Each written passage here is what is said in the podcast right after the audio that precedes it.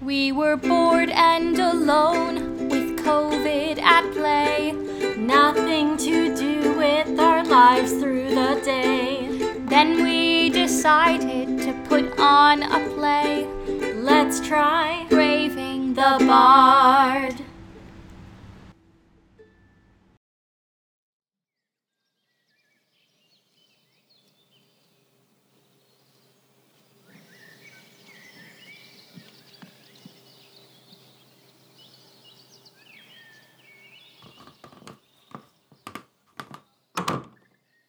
Bardolph, am I not fallen away vilely since this last action?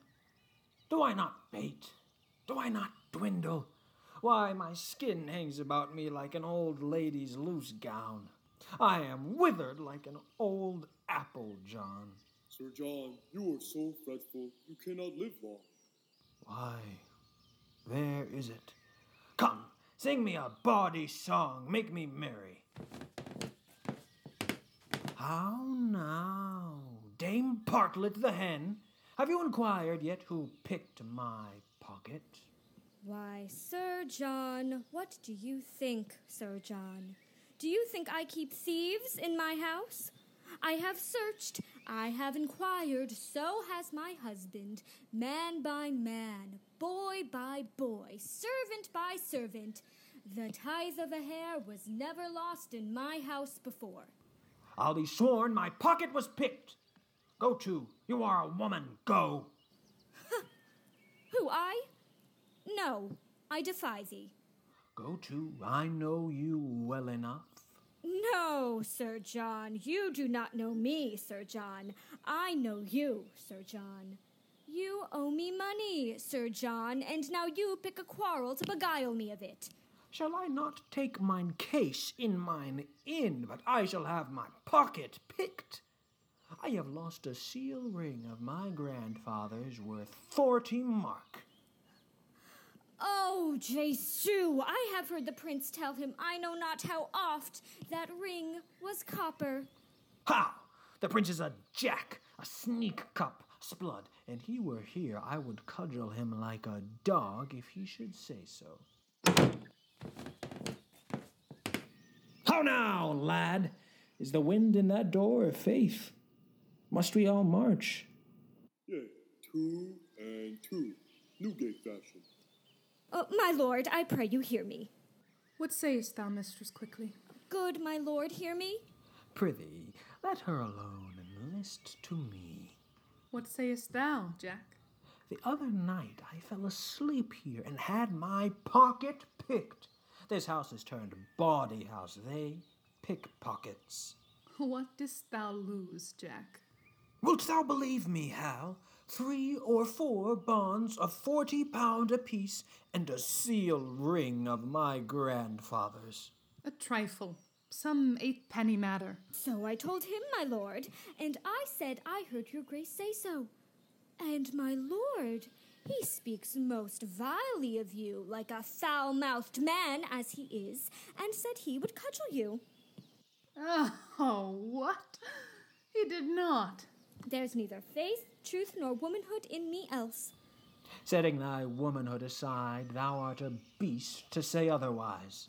Say, what beast, thou knave, thou? What beast? Why, an otter. An otter, Sir John? Why an otter? Why, she's neither fish nor flesh. A man knows not where to have her. Thou art an unjust man in saying so. Thou or any man knows where to have me, uh, thou knave, thou. Thou sayest true, mistress, quickly, and he slanders thee most grossly. So he doth you, my lord, and said this other day you owed him a thousand pound. A thousand pound? Ha! A million! Thy love is worth a million. Thou owest me thy love. Nay, my lord, he called you Jack, and said he would cudgel you. Did I? Bardolph? Indeed, Sir John, you said so. Yea, if he said my ring was copper. Sirrah, there's no room for faith, truth, nor honesty in thee. It is all charge an honest woman with picking thy pocket.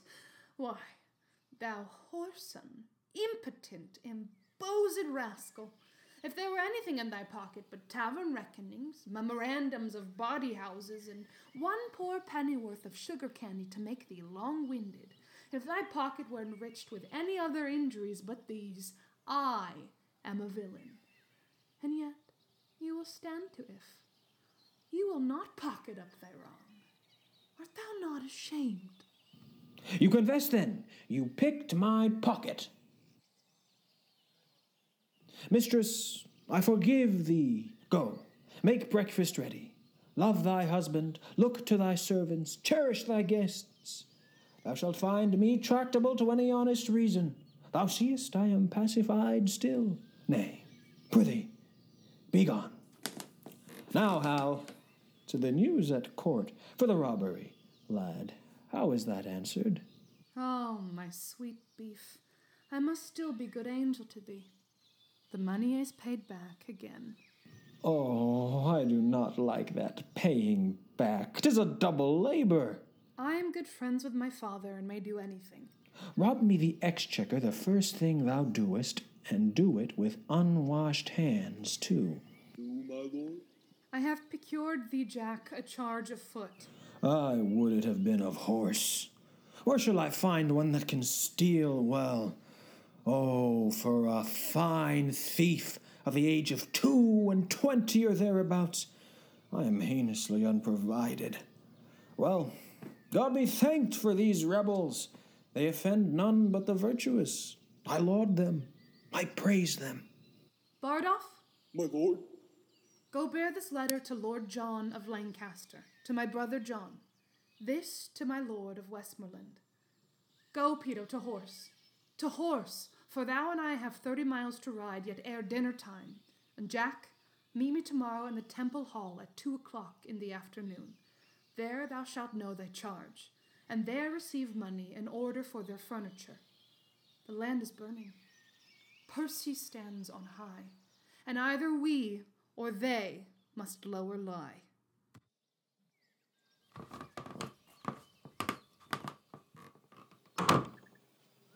Rare words, brave world. Mistress Quickly, my breakfast, come. Oh, I wish this tavern were my drum.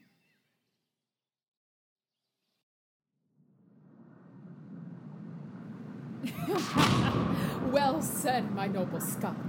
If speaking truth in this fine age were not thought flattery, such attribution should the Douglas have, as not a soldier of this season's stamp should go so general current through the world.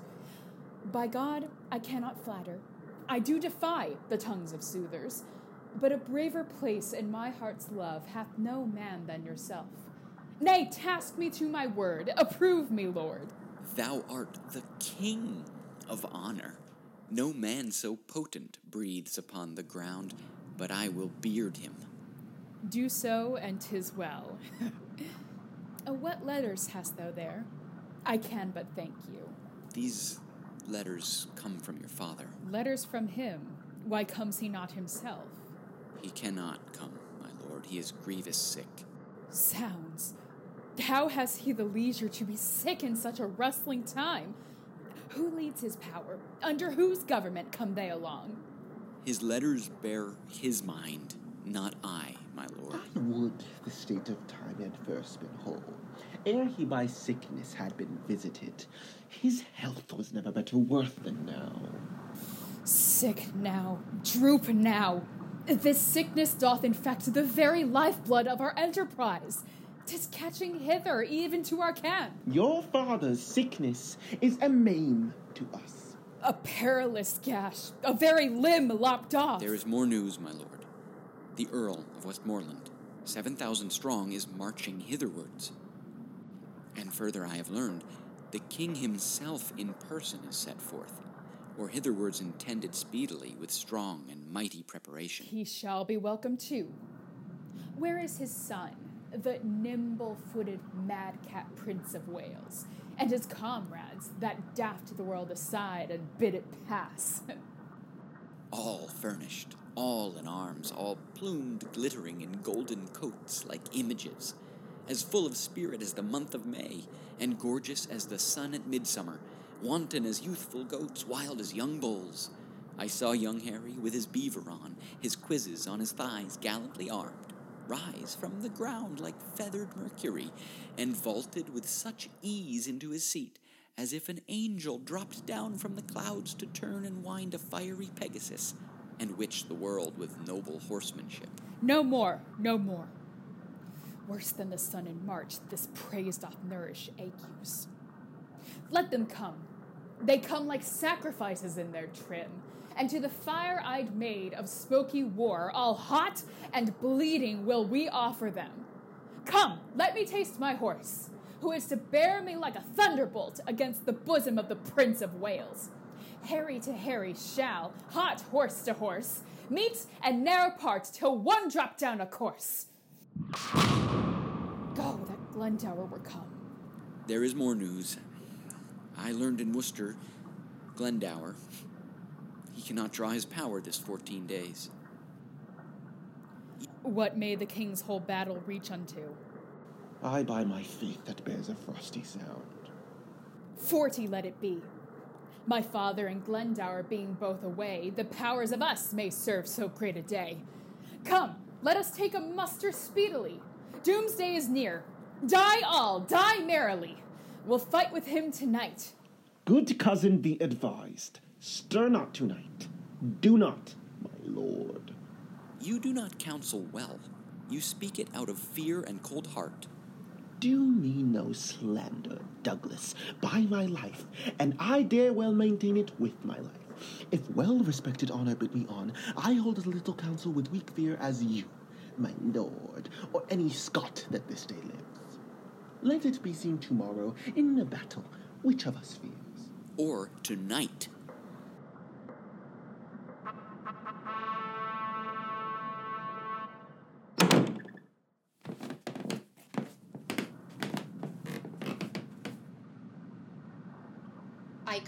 Gracious offers from the king if you vouchsafe me hearing and respect. Welcome, sir. And would to God you were of our determination. Some of us love you well, and even though some envy your great deservings and good name, because you are not of our quality, but stand against us like an enemy. The king is kind, and well we know the king knows at what time to promise, when to pay.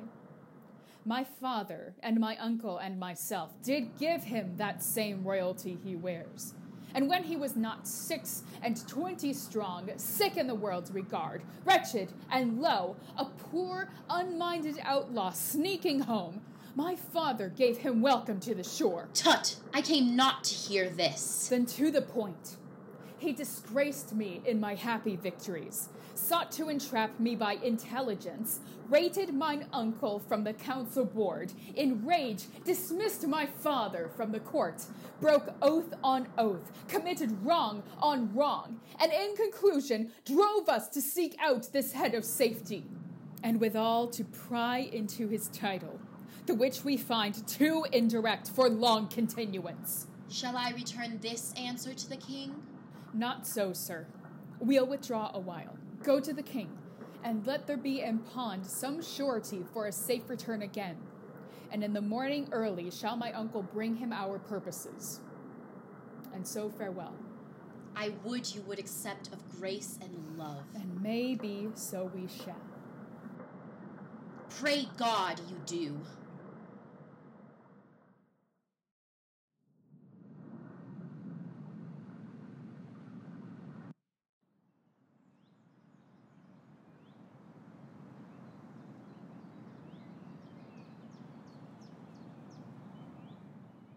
How bloodily the sun begins to peer above yon busky hill. The day looks pale at his distemperature.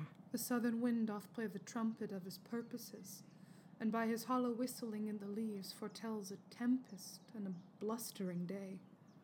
Then with the losers let it sympathize, for nothing can seem foul to those that win.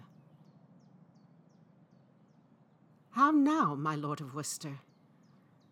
'Tis not well that you and I should meet upon such terms as we now meet. You have deceived our trust, and made us doff our easy robes of peace to crush our old limbs in ungentle steel. This is not well, my lord. This is not well. What say you to it? Will you again unknit this curlish knot of all aboard war? And move in that obedient orb again, where you did give a fair and natural light, and be no more an exhaled meteor, a prodigy of fear, and a portent of broached mischief to the unborn times. Hear me, my liege. For mine own part, I could be well content to entertain the lag end of my life with quiet hours, for I do protest. I have not sought the day of this dislike. You have not sought it? How comes it then? Rebellion lay in his way, and he found it. Peace, chewet, peace. It pleased your majesty to turn your looks of favor from myself and all our house, and yet I must remember you, my lord. We were the first and dearest of your friends. For you, my staff of office, did I break in Richard's time, and posted day and night to meet you on the way, and kiss your hand when yet you were in place and in account nothing so strong and fortunate as I. It was myself, my brother, and his son that brought you home and boldly did outdare the dangers of the time. You swore to us. And you did swear that oath at Doncaster that you did nothing purpose against the state, nor claim no further than your new fallen right, the seat of gaunt dukedom of Lancaster. To this we swore aid. From this swarm of fair advantages, you took occasion to be quickly wooed to gripe the general sway into your hand. Forget your oath to us at Doncaster. We were enforced, for safety's sake, to fly out of sight and raise this present head, whereby we stand opposed by such means as you yourself have forged against yourself, by unkind usage, dangerous contents, and violation of all faith and troth, swore to us in your younger enterprise. These things indeed you have articulate, proclaimed at market crosses, read in churches, to face the garment of rebellion with some fine colour, that may please the eye of fickle changelings and poor discontents. In both your armies there is many a soul shall pay full dearly for this encounter, if once they join in trial. Tell your nephew, the Prince of Wales doth join with all the world in praise of Harry Hotspur. By my hopes, this present enterprise set off his head. I do not think a braver gentleman, more active valiant, more valiant young, more daring or more bold, is now alive to grace this latter age with noble deeds. For my part, I may speak to it my shame. I have a truant been to chivalry, and so I hear he doth account me too. Yet before my father's majesty, I am content that he shall take the odds of his great name and estimation, and will, to save the blood on either side, try fortune with him in a single fight. Good Worcester, we love our people well, even those we love that are misled upon your cousin's part. And will they take the offer of our grace? Both he and they and you, every man, shall be my friend again, and I'll be his. So tell your cousin and bring me word what he will do. But if he will not yield, rebuke and dread correction wait on us, and they shall do their office. So be gone. We will not now be troubled with reply. We offer fair. Take it advisedly. It will not be accepted. On my life, Douglas and the Hotspur both together are confident against the world in arms. Hence, therefore, every leader to his charge, for on their answer we will set on them. And God befriend us, as our cause is just.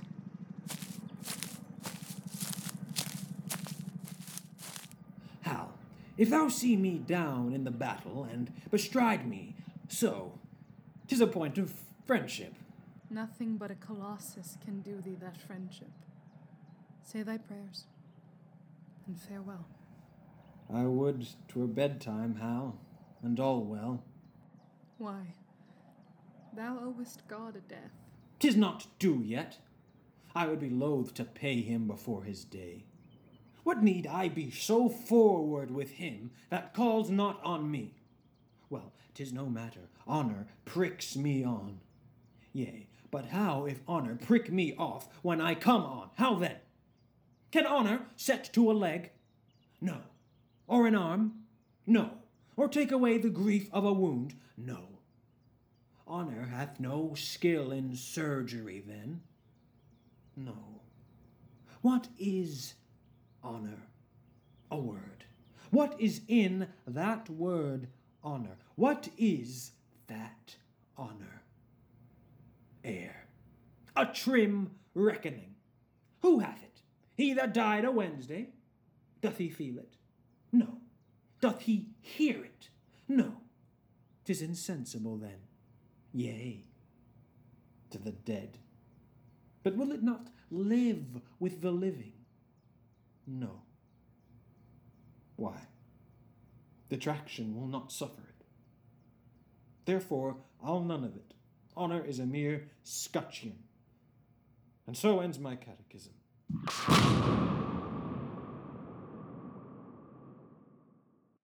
No, my nephew must not know Sir Richard, the liberal and kind offer of the king. Then are we all undone?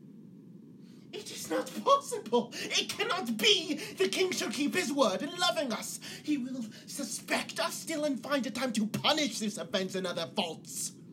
Suspicion all our lives shall be stuck full of eyes, for treason is but trusted like the fox, who ne'er so tame, so cherished and locked up, will have a wild trick of his ancestors. My nephew's trespass may be well forgot. It had the excuse of youth and heat of blood, and an adopted name of privilege, a hair-brained Hotspur governed by a spleen. All his offences live upon my head, and on his father's we did train him on, and his corruption being ta'en from us, we as the spring of all shall pay for all. Therefore, let not Harry know, in any case, the offer of the king. My uncle is returned! Deliver up my lord of Westmoreland! Uncle, what news? The king will bid your battle presently. There is no seeming mercy in the king. Did you beg any? God forbid. I told him gently of our grievances, of his oath breaking, which he mended thus, by now forswearing that he is forsworn. He calls us rebels, traitors, and will scourge with haughty arms his hateful name in us. The Prince of Wales stepped forth before the king, and nephew challenged you to single fight. Would the quarrel lay upon our heads, and that no man might draw short breath today but I and Henry Monmouth. Tell me, tell me, how showed his tasking? Seemed it in contempt? No, by my soul. I never in my life did hear a challenge urged more modestly, unless a brother should a brother dare to gentle exercise in proof of arms. He gave you all the duties of a man, trimmed up your praises with a princely tongue, spoke to your deservings like a chronicle, making you ever better than his praise by still dispraising praise valued in you? And which became him like a prince indeed, he made a blushing sightle of himself and chide his truant youth with such a grace as if he mastered there a double spirit. Of teaching and of learning instantly, there did he pause. But let me tell the world, if he outlive the envy of this day, England did never owe so sweet a hope, so much misconstrued in his wantonness. Cousin, I think thou art enamored on his follies. Never did I hear of any prince so wild a libertine. But be he as he will, yet once ere night I will embrace him with a soldier's arm, that he shall shrink under my courtesy. Arm, arm with speed. And fellows, soldiers, friends, better consider what you have to do than I, that have not well the gift of tongue, can lift your blood up with persuasion. Oh, gentlemen, the time of life is short. To spend that shortness basely were too long, if life did ride upon a dial's point, still ending at the arrival of an hour. And if we live, we live to tread on kings. If die, brave death, when princes die with us. Now, for our consciences, the arms are fair when the intent of bearing them is just.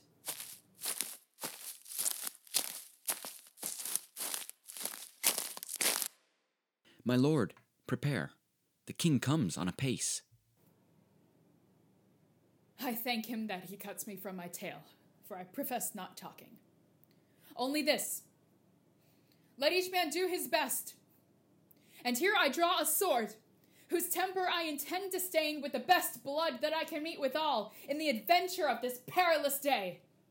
Now, Esperance, Percy, and Seton, sound all the lofty instruments of war. And by that music let us all embrace. For heaven to earth, some of us never shall a second time do such a courtesy.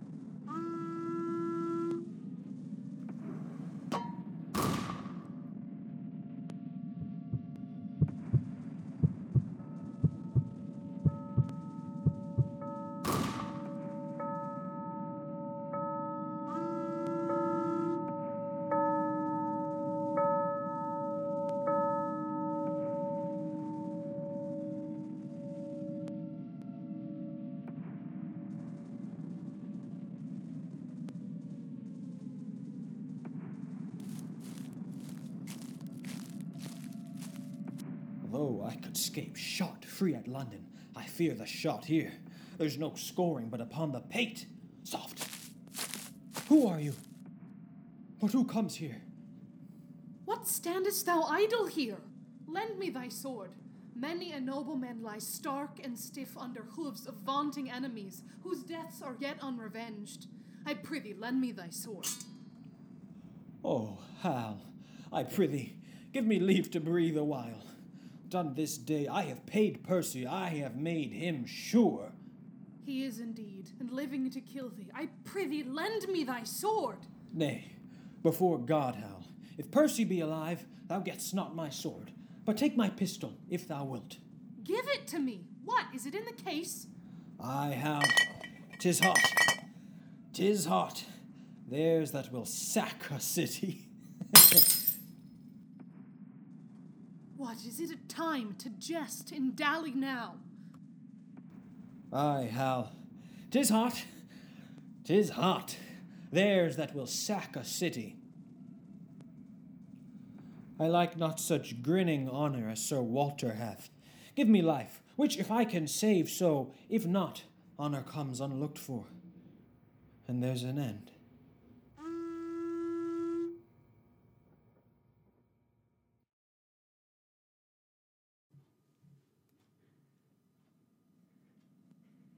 I prithee, Harry, withdraw thyself. Thou bleedst too much.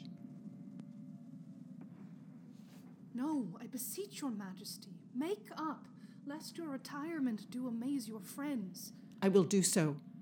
My lord of Westmoreland, lead him to his tent. Lead me, my lord. I need not your help.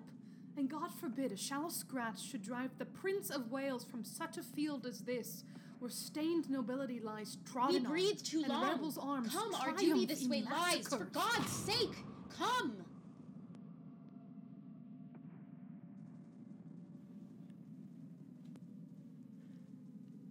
I saw him hold Lord Percy at the point, with lustier maintenance than I did look for of such an ungrown warrior. Oh, oh, this boy I lends metal am to us the Douglas, fatal to all those that wear those colors on them. What art thou?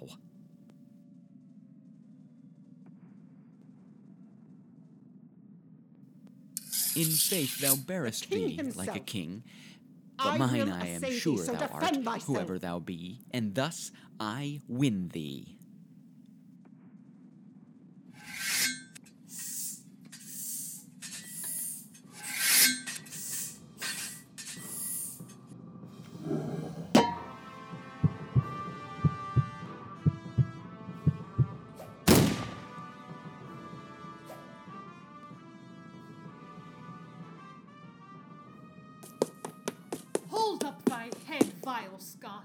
Thou art like to never hold it up again. The spirits of valiant Shirley, Stafford, Blunt are in my arms. It is the Prince of Wales that threatens thee, who never promised but he means to pay. Cheerly, my lord, how fares your grace? Stay and breathe a while. Thou hast redeemed thy lost opinion, and showed thou makest some tender of my life in this fair rescue thou hast brought to me. Oh God, they did me too much injury that ever said I hearkened for your death. If it were so, I might have let alone the insulting hand of Douglas over you, which would have been as speedy in your end as the poisonous potions in the world, and saved the treacherous. If I labor of mistake not, son. Come, thou art we must Henry away. Monmouth.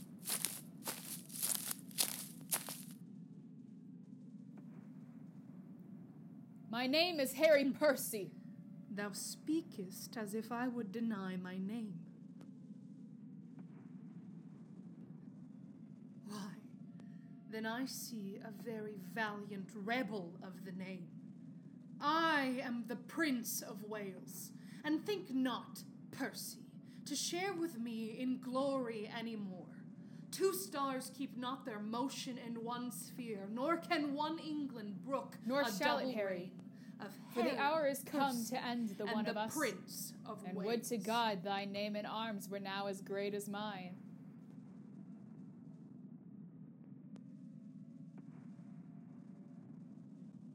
I'll make it greater ere I part from thee, and all I the can no longer brook thy, thy vanities. I'll crop to make a garland for my head.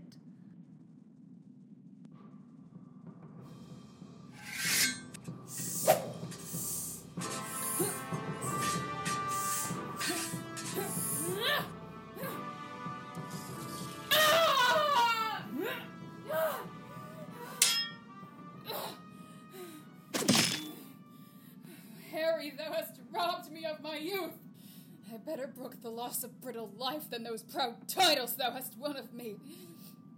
They wound my thoughts worse than sword my flesh. But Thought's the slave of life, and lifetime's fool. And time that takes survey of all the world must have a stop. oh, I could prophesy but that the earthy and cold hand of death lies on my tongue. No, Percy. Thou were dust and food for.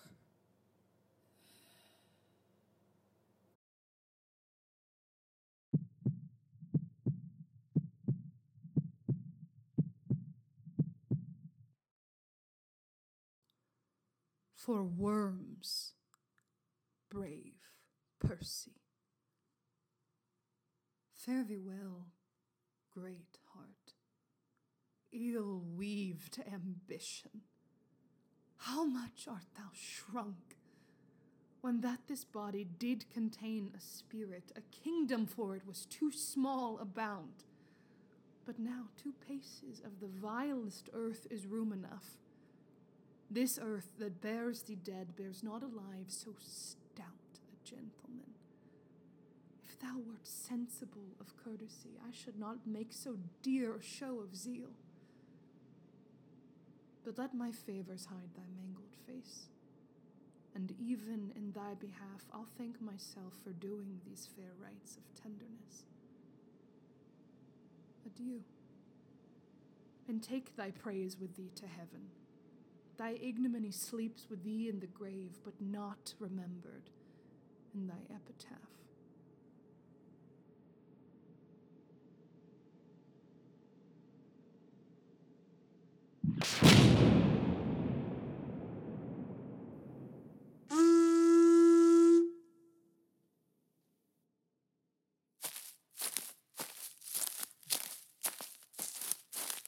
Thus ever did rebellion find rebuke.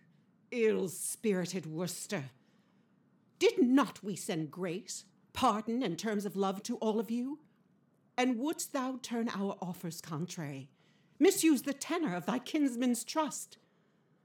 Three knights upon our party slain today, a noble earl, and many a creature else had been alive this hour, if, like a Christian, thou hadst truly borne betwixt our armies true intelligence. Bear Worcester to the death. Other offenders we will pause upon. How goes the field? The noble Percy slain, and all his men upon the foot of fear fled with the rest. And at my tent the Douglas is, and I beseech your grace that I may dispose of him. With all my heart. Then this remains that we divide our power, you, cousin Westmoreland, towards York shall bend you with your dearest speed to meet Northumberland, who, as we hear, is busily in arms. Myself and you, son Harry, will towards Wales to fight with Glendower and the Earl of March. Rebellion in this land shall lose his sway.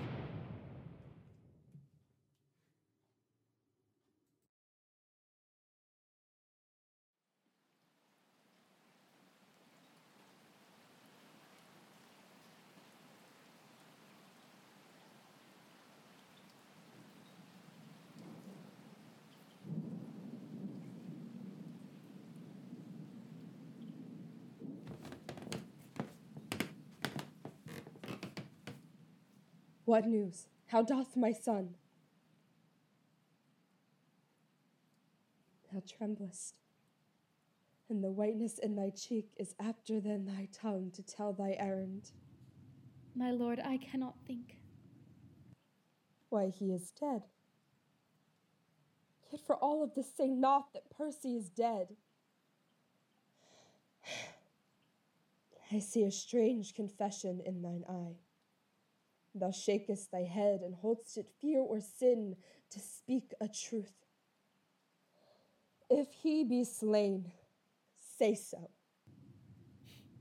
I am sorry I should force you to believe that which I would to God I had not seen. But these mine eyes saw him in bloody state, rendering faint quittance, wearied and outbreathed to Harry Monmouth whose swift wrath beat down the never daunted Percy to the earth, from whence with life he never more sprung up. To sum of all is that the king hath won. This is the news at full.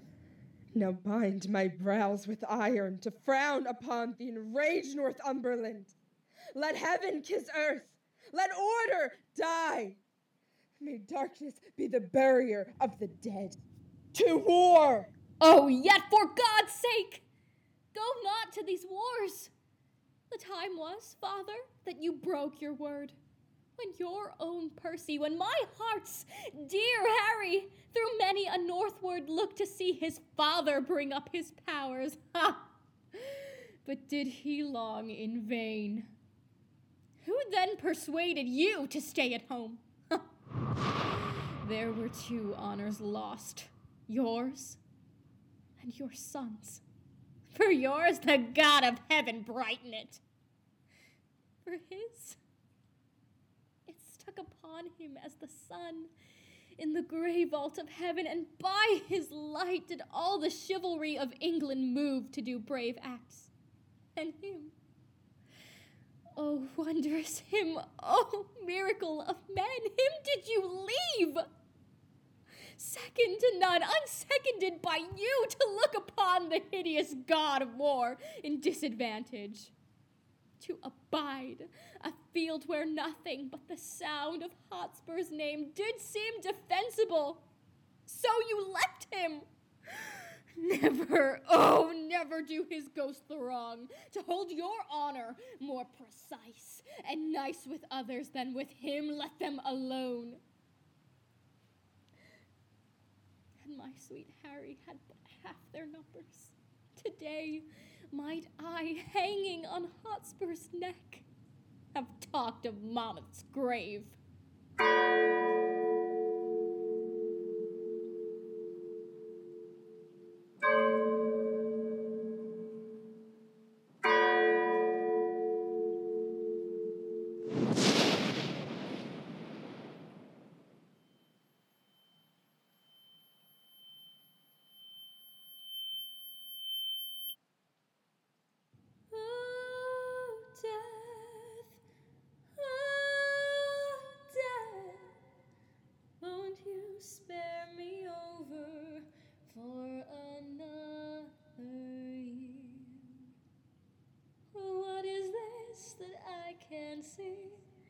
With ice cold hands taking hold of me. Well, I am dead, none can excel. I open the door to heaven or hell. Oh, death, oh, death, won't you spare me over for another year? Won't you spare him over for another year? Won't you spare him over for another year?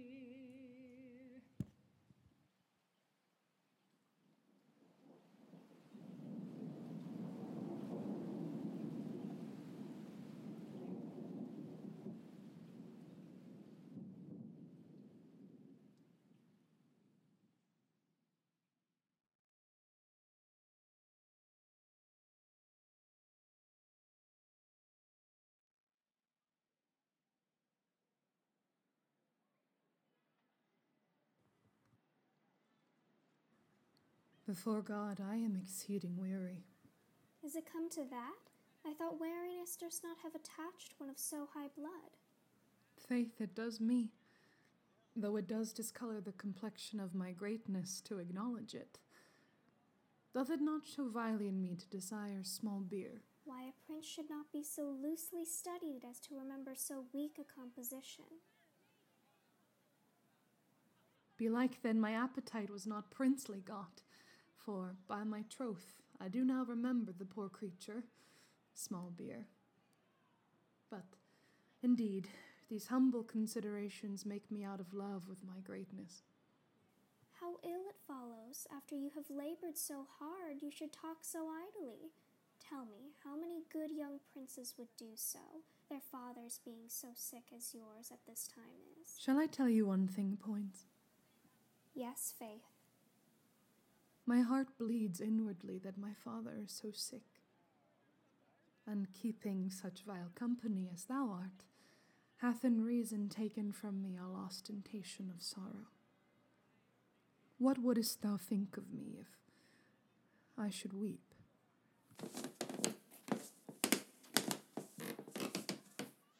Hey! God save your grace. um, and yours, gentle Peter. Is your master here in London? Yes, my lord. Where sups he? At the old place, my lord, in Eastcheap. Shall we steal upon them, Ned, at supper? Shall we see Falstaff tonight bestow himself in his true colours, ourselves not being seen? Peto, now what news? The king your father is at Westminster, and there are 20 weak and weird posts come from the north. And as I came along, I met and overtook a dozen captains, bareheaded, sweating, knocking at the taverns, and asking everyone for Sir John Falstaff. By heaven, I feel me much to blame. So idly to profane the precious time, when tempest of commotion, like the south born with black vapour, doth begin to melt and drop upon our bare, unarmed heads. Give me my sword and cloak.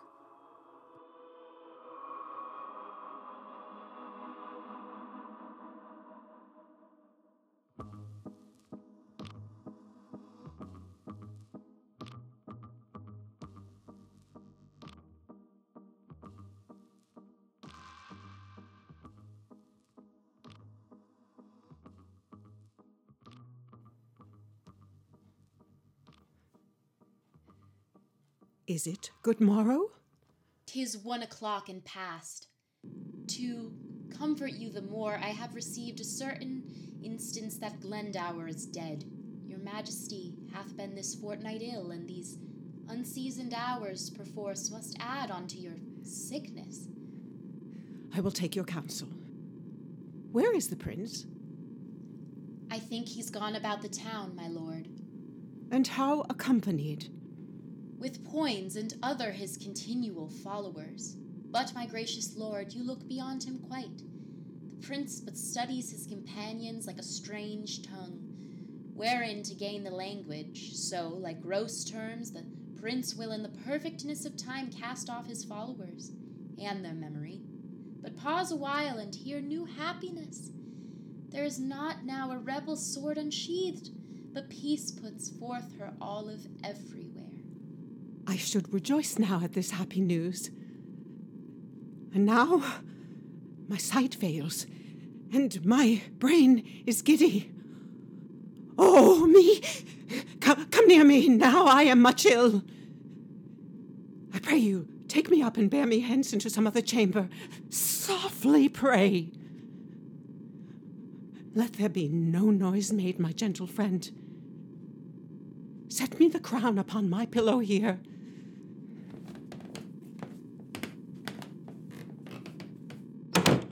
How doth the king?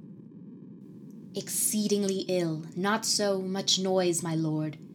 Sweet prince, speak low. The king your father is disposed to sleep. Let us withdraw into the other room. Will it please your grace to go along? No, I will sit and watch here by the king.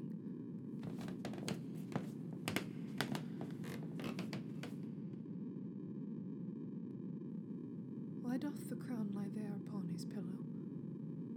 Being so troublesome a bedfellow.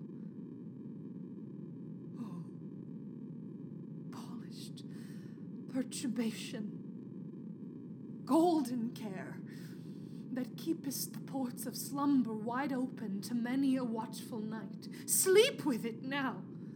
Oh, majesty, my gracious lord, this sleep is sound indeed.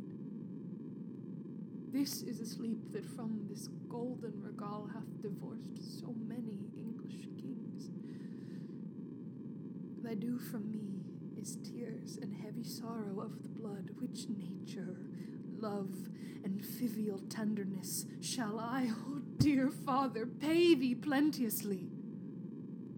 My due from thee is this imperial crown, which, as immediate as thy place and blood, derives itself to me.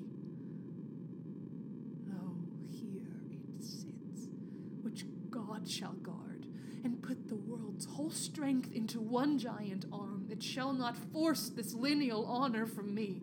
This from thee will I to mind leave as 'tis left to me. Are you so hasty that you doth suppose my sleep my death? I never thought to hear you speak again. Dost thou so hunger for mine empty chair that thou wilt needs invest thee with my honours before thy hour be ripe? O foolish youth! Thou seekest the greatness that will overwhelm thee. Thou hast stolen that which after some few hours were thine without offence. And at my death thou hast sealed up my expectation.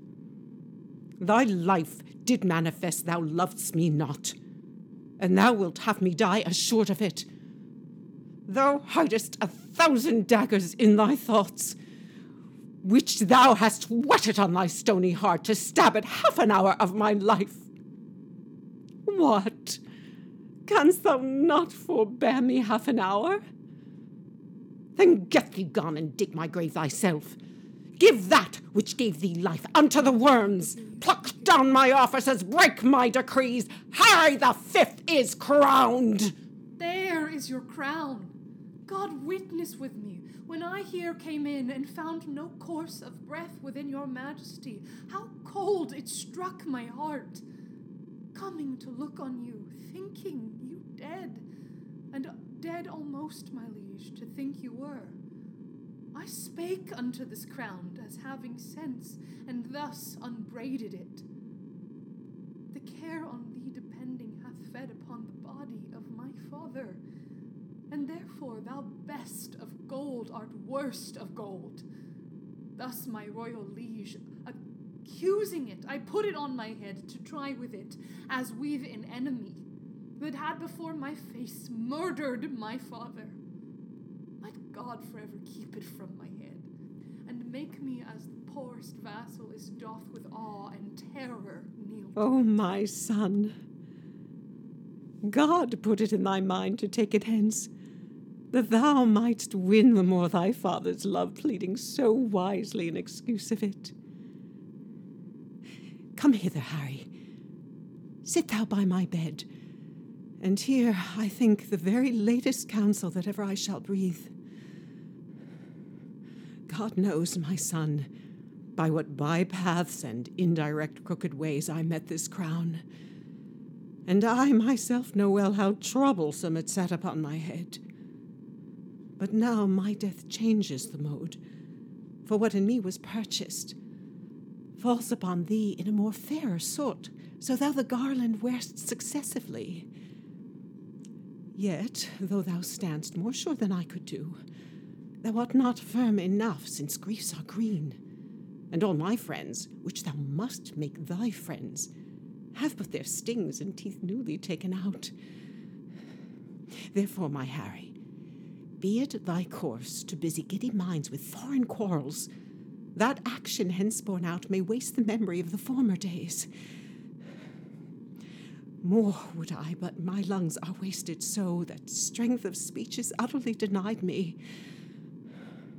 How I came by the crown, oh God, forgive, and grant it may with thee in true peace live. My gracious liege, won it, wore it, kept it, gave it me. Then plain and right must my possession be, which I with more than with a common pain gainst all the world will rightfully maintain.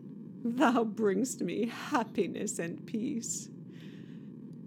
It hath been prophesied to me many years. I should not die but in Jerusalem, which vainly I supposed the Holy Land. But bear me to that chamber.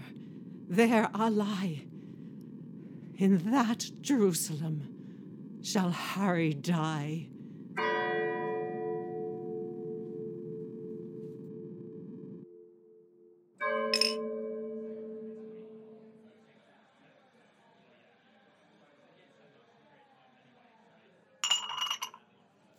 Sweet knight, thou art now one of the greatest men in this realm. Sir John, thy tender lambkin is now king. Harry the Fifth's the man. I speak the truth. What? Is the old king dead? As a nail in the door. The things I speak are just. Away, Peto! Saddle my horse. I will double charge thee with dignities. I am Fortune's steward. Get on thy boots, we'll ride all night. I know the young king is sick for me. Let us take any man's horses. The laws of England are at my commandment. Blessed are they that have been my friends, and woe to my Lord Chief Justice. Away, Peto! Saddle my horse. I will double charge thee with dignities. I am Fortune's steward. Get on thy boots. We'll ride all night. I know the young king is sick for me. Let us take any man's horse. The laws of England are at my commandment. Blessed are they that have been my friends, and woe to my Lord Chief Justice.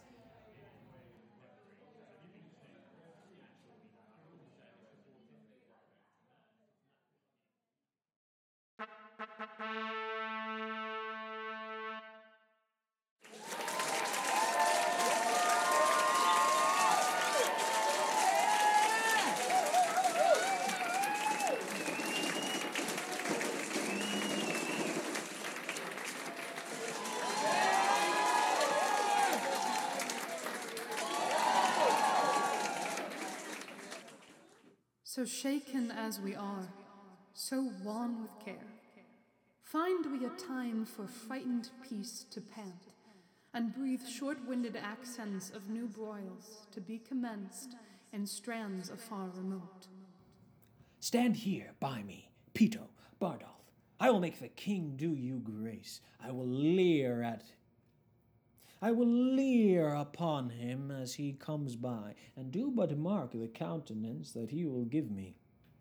Stand here by me, Peto, Bardolph. I will make the king do you grace. I will leer upon him as he comes by, and do but mark the countenance that he will give me. God save thy grace, King Hal, my royal Hal. God save thee, my sweet boy. My lord, speak to that vain man. Have you your wits? Know you what 'tis you speak? My king, my Jove, I speak to thee, my heart. I know thee not, old man. Fall to thy prayers. How eel white hairs become a fool and jester. I have long dreamed of such a kind of man, so surfeit swelled, so old and so profane. But being awaked, I do despise my dream. Reply not to me with full born jest. Presume not I am the thing I was. For God doth know, so shall the world perceive that I have turned away from my former self. So will I those that kept me company. When thou dost hear I am as I have been, approach me, and thou shalt be as thou wast, the tutor and the feeder of my riots. Till then, I banish thee on pain of death, as I have done the rest of my misleaders, not to come near our person by ten mile. Do not grieve you and this. I shall be sent for in private to him. Look you, he must seem thus to the world. Fear not your advancements. I will be the man yet that shall make you great. I shall be sent for. Soon. A- at night. Go, carry Sir John Falstaff to the fleet. Take all his company along with him. Take them away.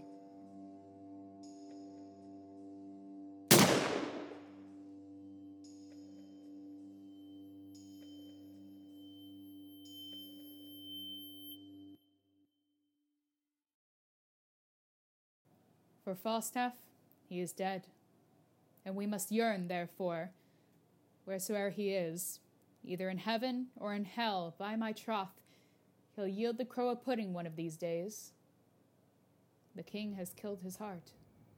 Oh, for a muse of fire that would ascend the brightest heaven of invention, a kingdom for a stage, princes to act, and monarchs to behold the swelling scene. Then should the warlike Harry, like himself, assume the port of Mars, and at his heels, leashed in like hounds, should famine, sword, and fire crouch for employment. But pardon, and gentles, all the flat, unraised spirits that have dared on this unworthy scaffold to bring forth so great an object. Can this cockpit hold the vasty fields of France? Or may we cram within this wooden O the very casks that did affright the air at Agincourt? Into a thousand parts divide one man. Think when we talked of horses that you saw them printing their proud hooves in the receiving earth. For 'tis your thoughts that now must deck our kings, carry them here and there, jumping o'er times, turning the accomplishments of many years into an hourglass. For the which supply, admit me, chorus to this history. Our bending author hath pursued the story in little room confining mighty men, mangling by starts the full course of their glory. Small in time, but in that small most greatly lived this star of England.